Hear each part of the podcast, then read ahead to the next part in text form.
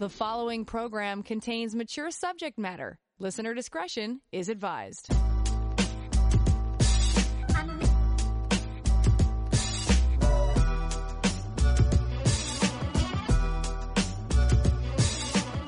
It's sex out loud, and you're welcome to listen in.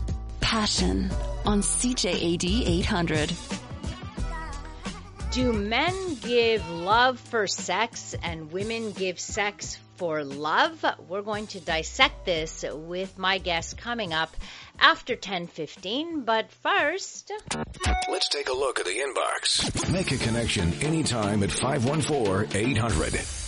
Remember you can always email me your questions at at uh, Laurie at drlaurie.com, L A U R I E at D R L A U R I E anytime during the week and anytime throughout the show. If there are leftover questions, I will be sure to answer them towards the end of the show as well.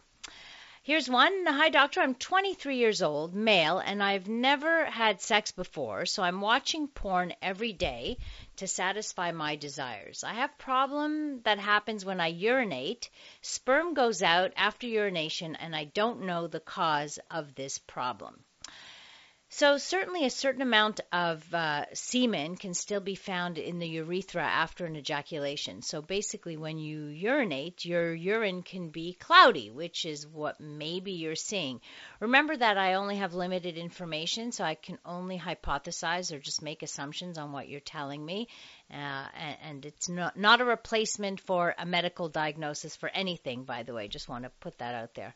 Uh, but I'm just assuming that this is what you're talking about, and this is completely normal. It doesn't indicate a problem in any way. Um, which is why when you do start having sex, that pulling out before ejaculation, so the pull out method, for example, may not prevent um, pregnancy because of that pre ejaculate that contains that leftover sperm that stays in your urethra. So if you have uh, masturbated and ejaculated and then have sex, you may still have some uh, live sperm in the urethra. So uh, it kind of explains that as well, which is why the withdrawal method doesn't uh, it doesn't work that effectively. I love my boyfriend. He is great.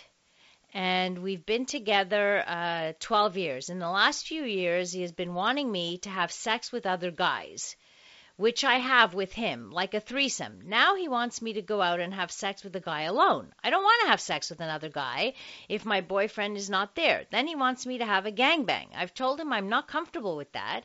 He just says, Oh, you would like it once it started. I don't think I would. I told him I might be comfortable to have sex with him and three other guys. He then tells me that other guys don't like the boyfriend there because they won't be there themselves. I wouldn't be myself. I told him I would feel like I was cheating on him and I don't want anything to ruin our relationship. What do you think I should do? I know this is a crazy question, but I swear it's true. So here's all about boundaries. To me, this is a situation that um, we have our, our boundaries when it comes to, to sex. And sometimes our partners will talk about some fantasy that they want or something that that they find exciting that they want to realize in real life that you may not want to. And that's okay. You're allowed to have that boundary. You're allowed to say, don't push me, don't pressure me. Uh, no means no. I don't want to, uh, or at least you can say not at this time, or or you have the conversation as to how it would look like. Obviously, you wouldn't be cheating on him if this was consensual non-monogamy, but it all depends on how you feel about it. So you've got to think about this for yourself, for your relationship. If you are the kind of couple that uh, wants to keep it open to other um, other other relationships, well, not relationships, but other sexual encounters, then that's a discussion the two of you have to have, and you can decide how that looks like. So whatever is comfortable for you, it, these are the rules you have to establish together. So this is negotiation and compromising and respecting each other's limits and, and limitations, but definitely requires a, a conversation there. I've always wanted to be tickled by many women with no mercy. Is my fantasy likely to be disappointing if I try to fulfill it? And is it possible to be tickled and to be helpless like a child? So this is a, a tickling fetish, clearly. Uh, of course, there's no sure way to tell if fantasy that you act out in real life will be all that you imagined it to be. Some people in any fantasy, really, uh, who've acted them out, some report being disappointed, saying that it was much better in their fantasies, and others say that it was great or better than they imagined it. Um, but once you make a fantasy a reality, there's a risk that the fantasy itself no longer holds the same uh, power. So you have to remember that. Remember that in a fantasy, we control everything. And in real life, there are factors we don't, we often just ignore or don't account for, or things that we, we don't expect. So um, it also sounds to me like your fantasy to be tickled to a degree that you feel helpless is really a form of submission. And when you submit in that way, I would say, yeah, you probably might feel childlike again because you would feel uh, helpless. You would be tickled into um, submission. Uh, a texter writes in for the boyfriend, uh, the the woman who wrote in, her boyfriend wants her to have sex with other guys. Says, I think this guy is just using her as a whore for him and his friends. If I was her, I would drop him like a bad habit.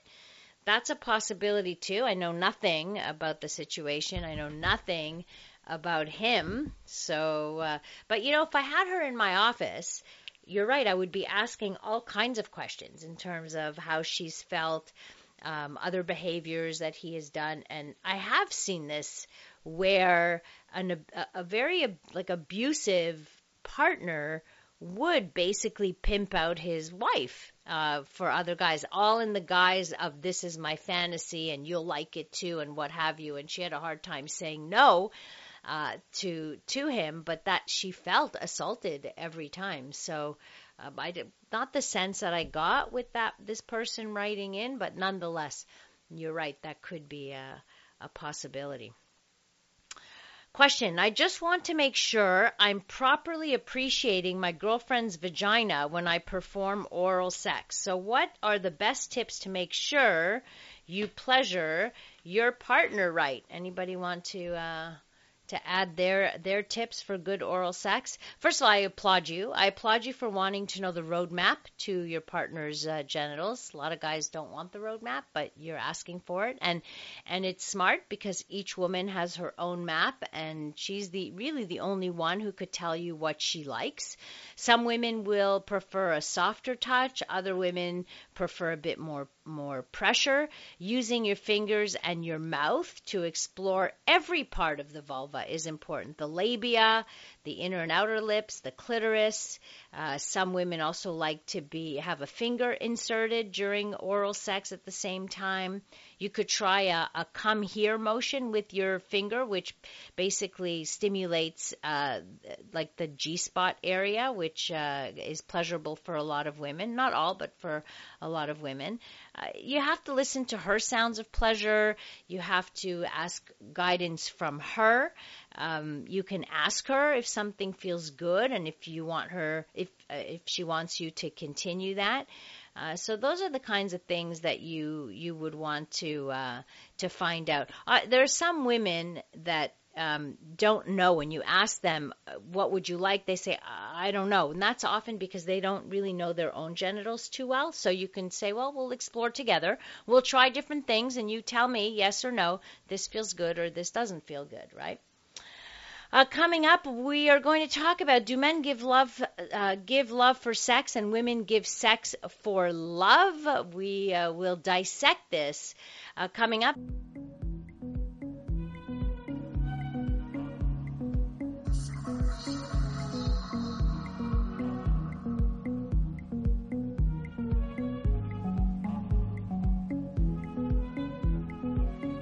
We strip away the stigmas every night with passion on CJAD 800.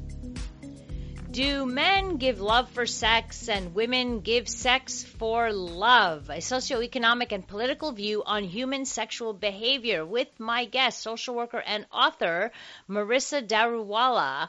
Welcome, Marissa. Do we hear you? On the show. Hi, great to have you on the show.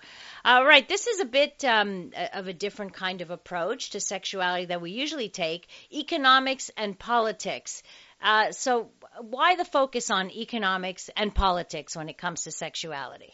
Well, because as a social worker, I've noticed that politics influence the economy, which has an effect on our social status, thus our psychological welfare and behavior. So even though socioeconomic and political factors influence our behavior in general, their effect on our sexual behavior became very apparent uh, to me throughout my social work with prostitutes.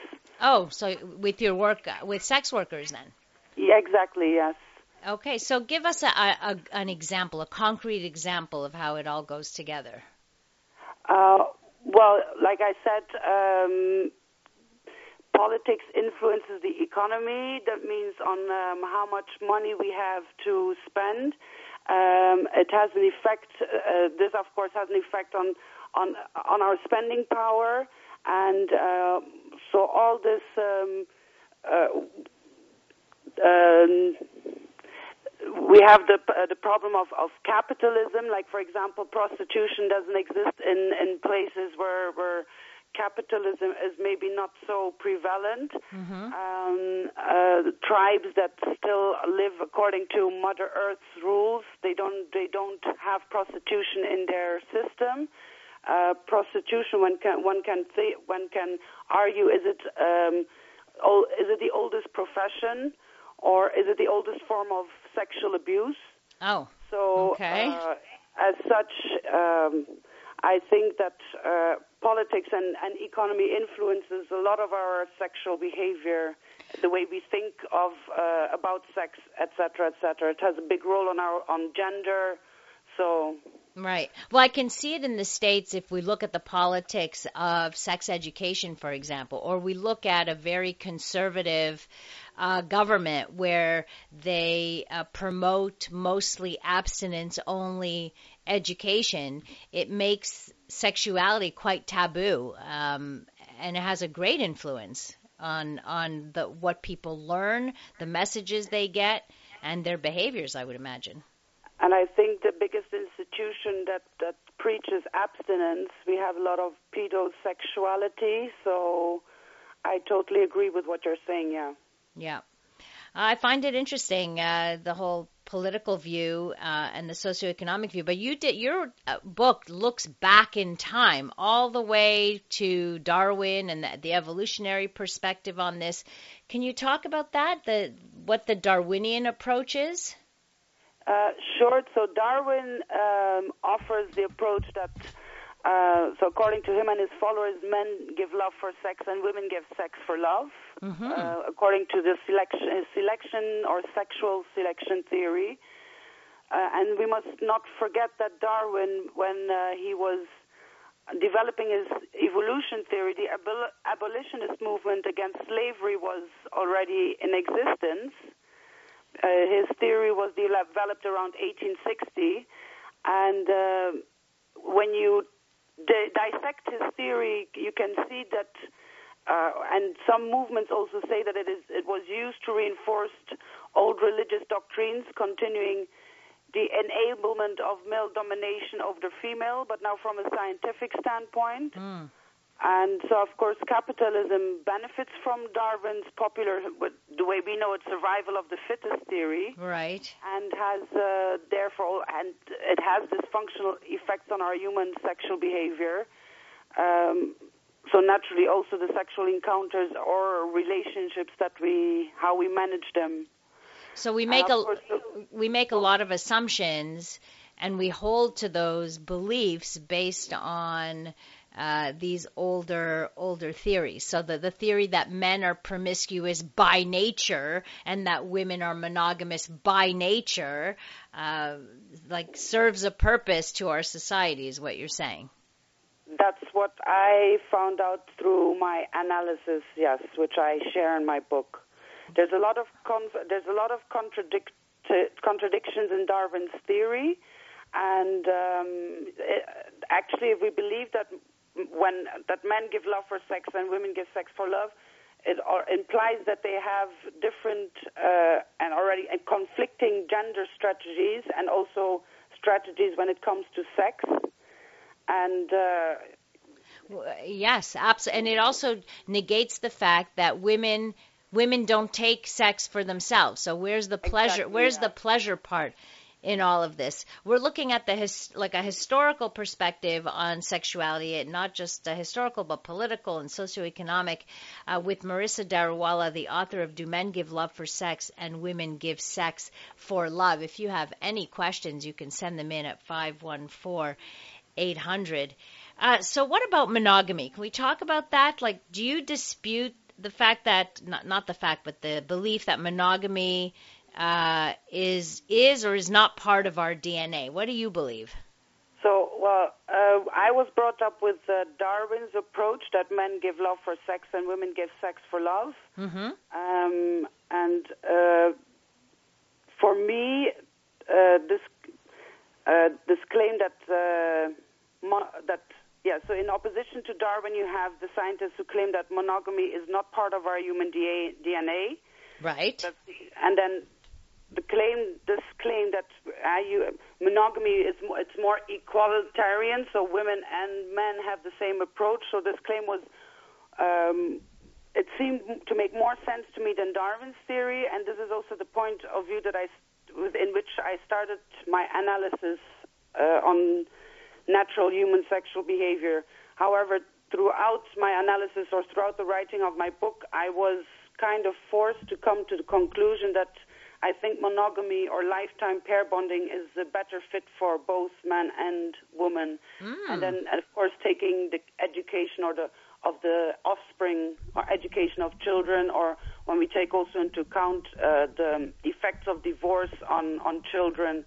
Uh, according to some research that Dr. Phil always talks about, children that uh, live in um, uh, step who have stepmothers or stepfathers, they're prone to, to be more victims of, of abuse. So all these factors taken into account just shows to me, and other several other factors that I think we're better served being in monogamous relationships. So in your uh, your so you believe that monogamy is better for the human race. Period.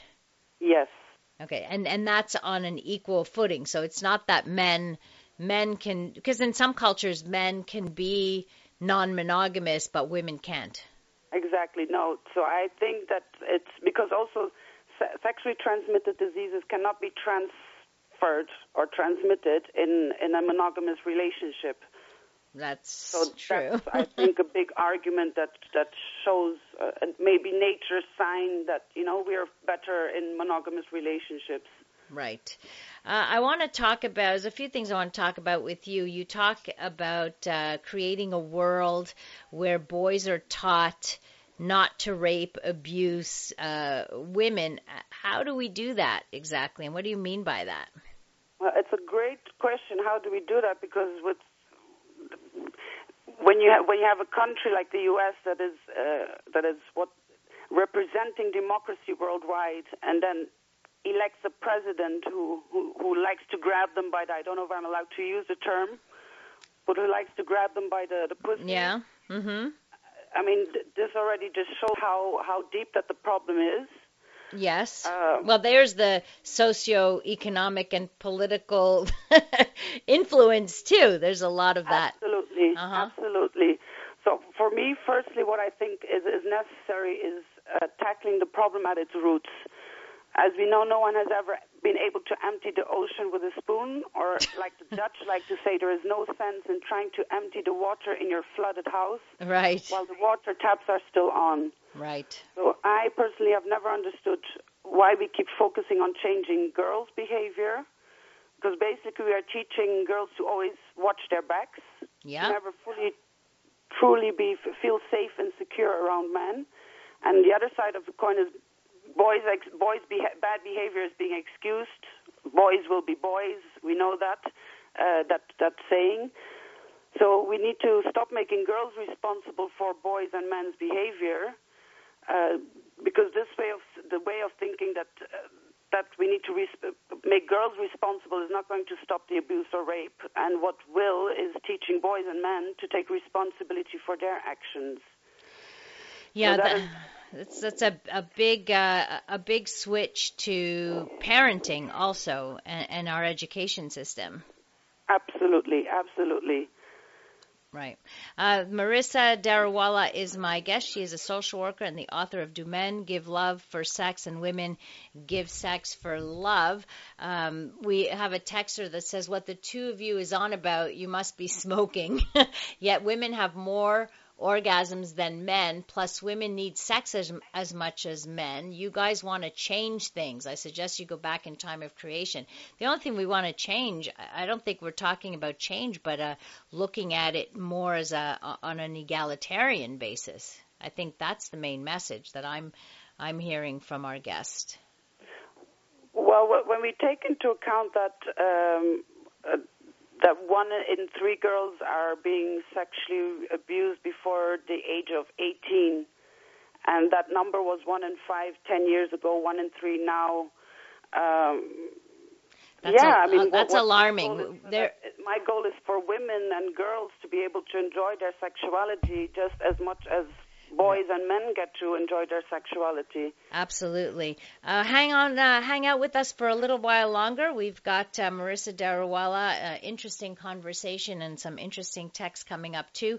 We'll also discuss uh, why the Me Too movement is so necessary, according to uh, to our guest. That's all coming up. The following program contains mature subject matter. Listener discretion is advised.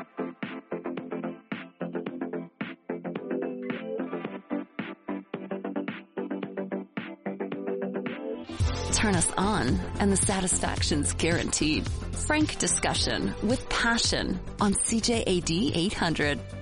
Do men give love for sex and women give sex for love? Uh, this, uh, or is female sexuality plainly and simply misunderstood? A socioeconomic and political view on human sexual behavior. That's the title of the book. The author is Marissa Daruwalla. She is uh, with us. It's very early in the morning. She's all the way in Europe. So uh, thank you for uh, staying up or getting up this early and being with us.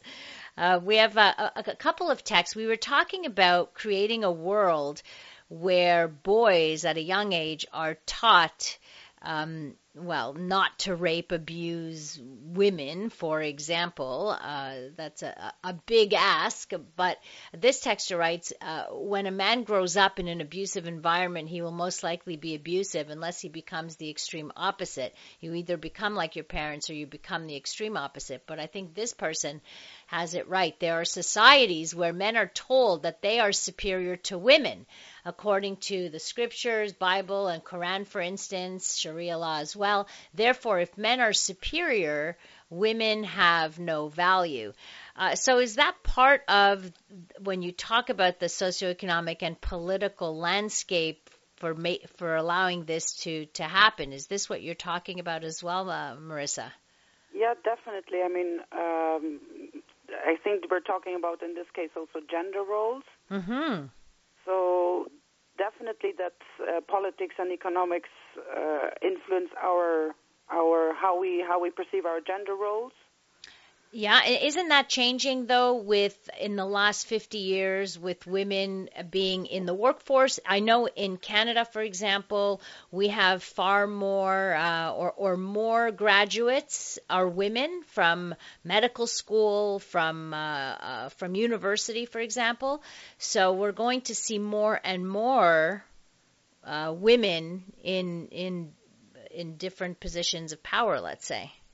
Uh, I agree that there's been a lot of change, but I think I do believe uh, that deep down that there has been societies, or maybe still are societies around the world that haven't been touched by Western influence or by by capitalism, Right. and where male and female are on an equal pedestal.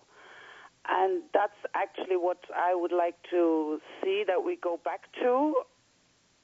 to that equality. Well, go To back to, equality. but where we never came from there. We're going towards that, I I would think. that's yeah, that's what we're that's what I think we're brought up to believe. When you were talking about uh, certain nations or cultures, um, I was thinking of Islam that uh, the media portrays as being male dominated. Yeah. For when you take, for example, the Nation of Islam in the States, led by Minister Louis Farrakhan, um, I think that their position on on how to treat women is is very recommendable, and actually goes against everything that we are taught about Islam. So I do believe that there are uh, cultures or tribes or populations, communities that do have this egalitarian take or that do respect their women. And I don't know if it's this, this sexism, whether it's a problem everywhere in every culture. Right. So I think more research would have to be done on that.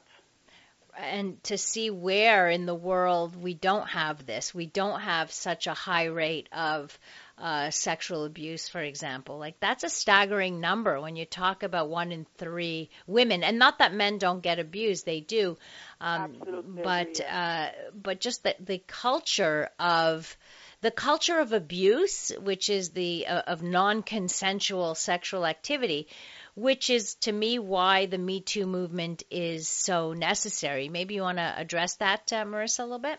Yeah, and I want to also address that sexual violence that we must also not forget or we must remember, we should not deny that sexual violence has definitely been embedded in Western culture since as far as we can see uh, when we check the transatlantic slave trade. So the hashtag MeToo movement was also founded or started by uh, a black woman, if we can say, to address sexual assault in in communities of color, uh, Tarana Burke, and um, I think also it's very important to know that maybe sexual violence does not see race or class, but the response to it does. Right. So the hashtag MeToo movement is important because it's community based and it uh, it gives the women or victims because there's like you said men also or boys also are victims of sexual abuse. It gives them a voice. It gives it shows them that they're not alone. And I think because of the social media attention, it's it's gotten a lot of lot of um, um, more importance and more people are interested in this, and so I think it's a good step forward. Absolutely. And uh, t- one texter writes, a modern Muslim will respect his woman. The perfect example was the show Little Mosque on on the CBC. Uh, and I think uh, I think you're right. I think we have this view as a just as a society because of what we are also fed for the most part, but it's not in every grouping. So, uh, I mean, there's obviously work to be done. Um, Marissa Daruwalla is my guest. She is uh, the author of Do Men Give Love for Sex and Women Give Sex for Love. Her organization or her website is seedsexeducation.org, seedsexeducation.org. You talk about miseducation about sexuality, and um, I saw you mention something about uh, sexual incompatibility is related to miseducation about sex. Can you explain that? Yeah, so sexual impa- compatibility is the idea that evolved from Darwin's sexual selection theory and which claims that men are sexual by nature whilst women not so much. Okay. So we are taught to believe that men and women are sexually incompatible by nature. Right. And this results uh, self-fulfilling prophecy in low or no sex marriages, especially like you said before, since this theory seems to justify male sexual infidelity. Right. Uh, however, there are so many inconsistencies in Darwin's theory, and it's a theory. It's so it, it's it's nothing. It's factual. not fact. Yeah, exactly.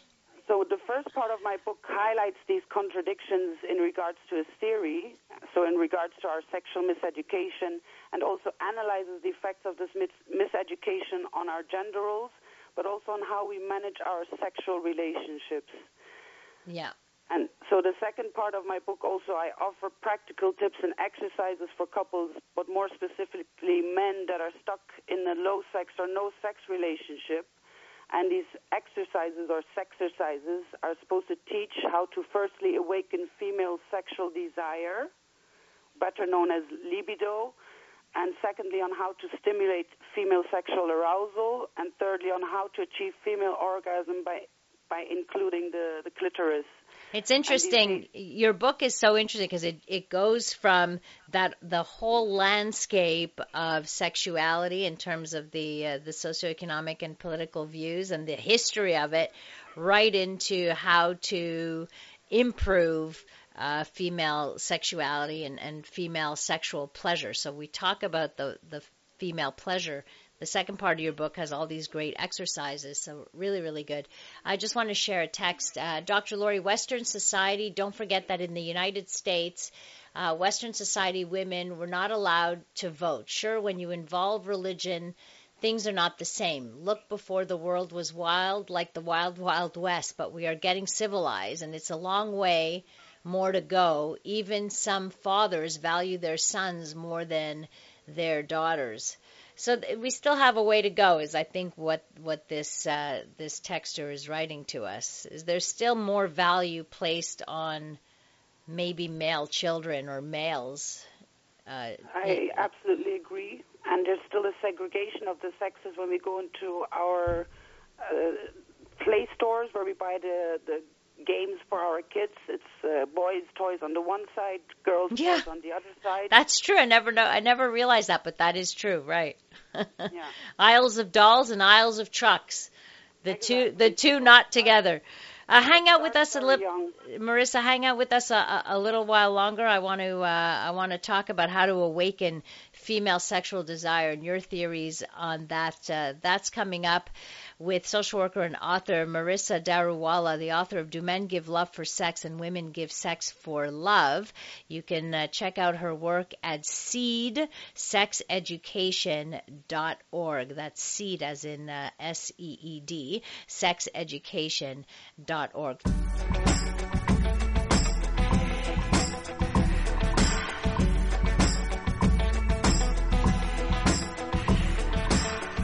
This is Passion with Dr. Laurie Betito on CJAD 800.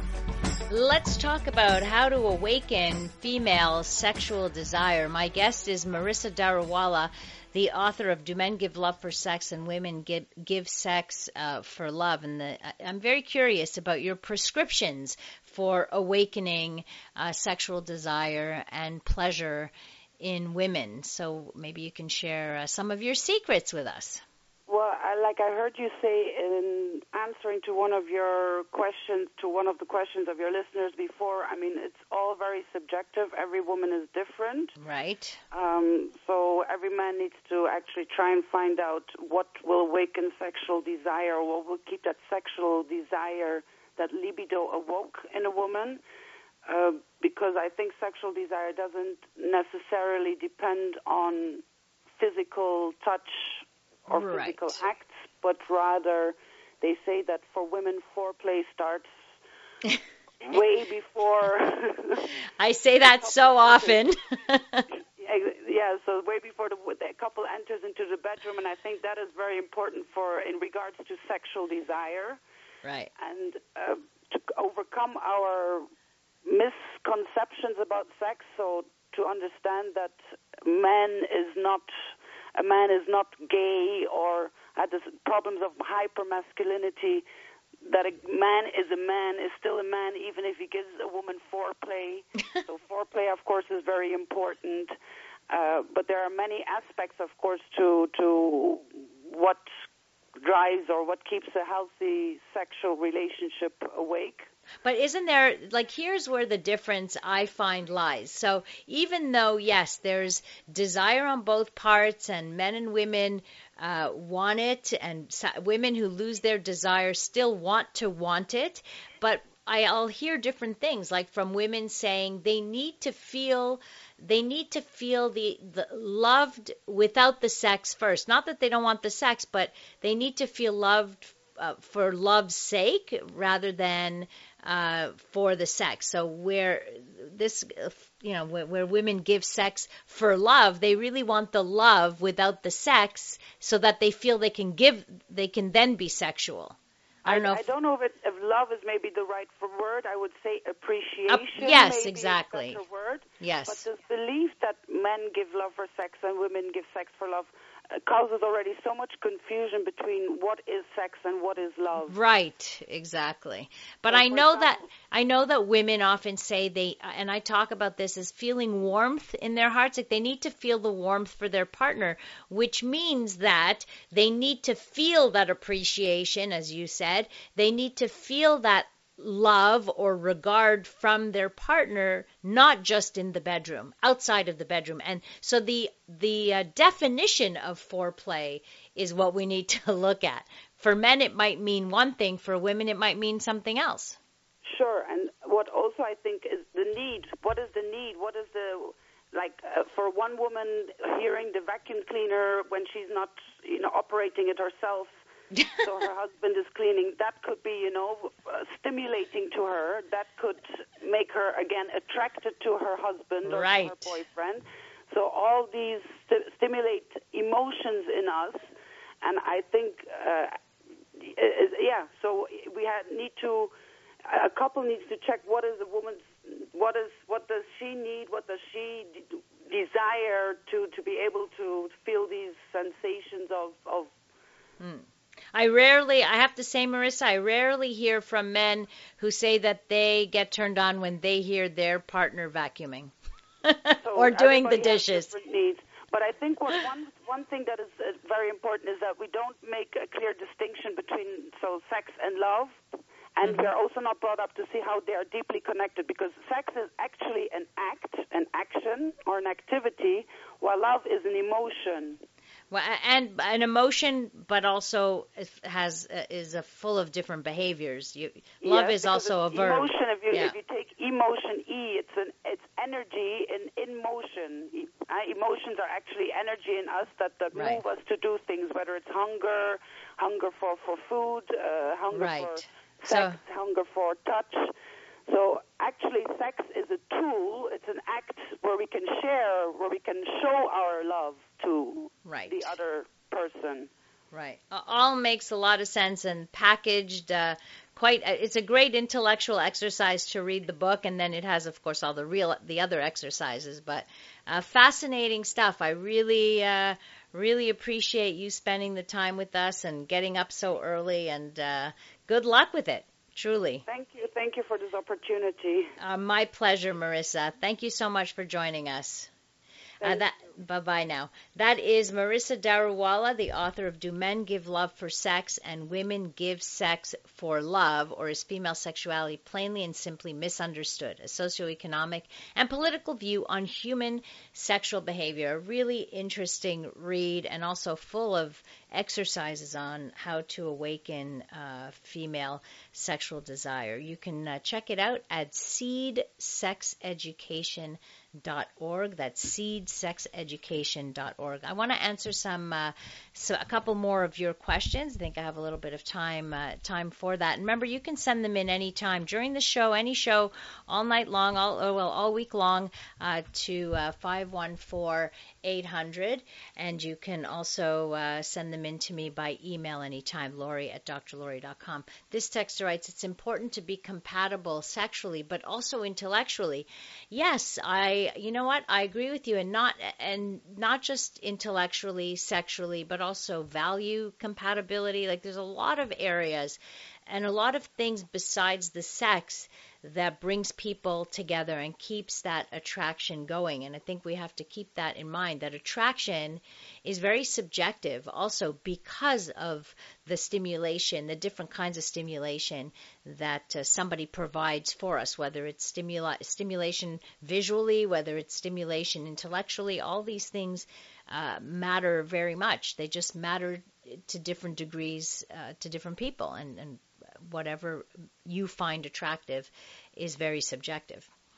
A question Why do some people get sexually transmitted infections? Are some people more at risk for contracting them than others? So, obviously, people who do not use condoms on a regular basis, or rather all the time, are at higher risk for uh, contracting an STI. And also, studies show that the one factor, the, the the biggest risk factor is the number of sexual partners that a person has. Remember that condoms do not protect you against all STIs. Uh, there's herpes and the human papilloma virus that are skin to skin. So the number of sexual partners really does matter in um, in this regard. So that's uh, that would put you more at risk. Here's an interesting question: How does erotica compare to porn? Given that a lot of females read slash write erotica, is it considered feminist porn? So I'm not sure what feminist porn is, but erotica, to me anyway, erotica means it has um, more of a storyline. It may have a little bit more romance, more build up. Uh, like I'm thinking of romance novels that we, I, at least I grew up with these Harlequin romances. They now have upped those to include like a, Harlequin, uh, basically X-rated. So not that they weren't before, but they've they've just taken it up a notch, and there's a, a whole series of those now that are far more sexual, and that's that's basically erotica that's written uh, with uh, women in mind. So there's more of a buildup.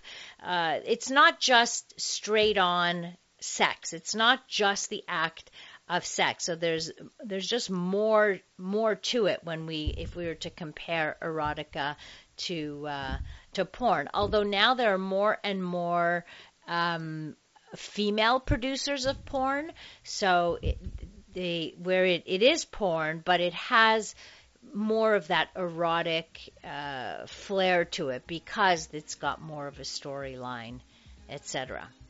Remember that you can send me questions anytime. All right, uh, do that. I'm here to help. I can't wait to meet some of you on uh, Wednesday. It's our uh, live and interactive event. It's taking place on the 24th. We're going to take you behind the scenes and you'll get to tour the studios. We'll talk. You can ask me questions in real life right there in person.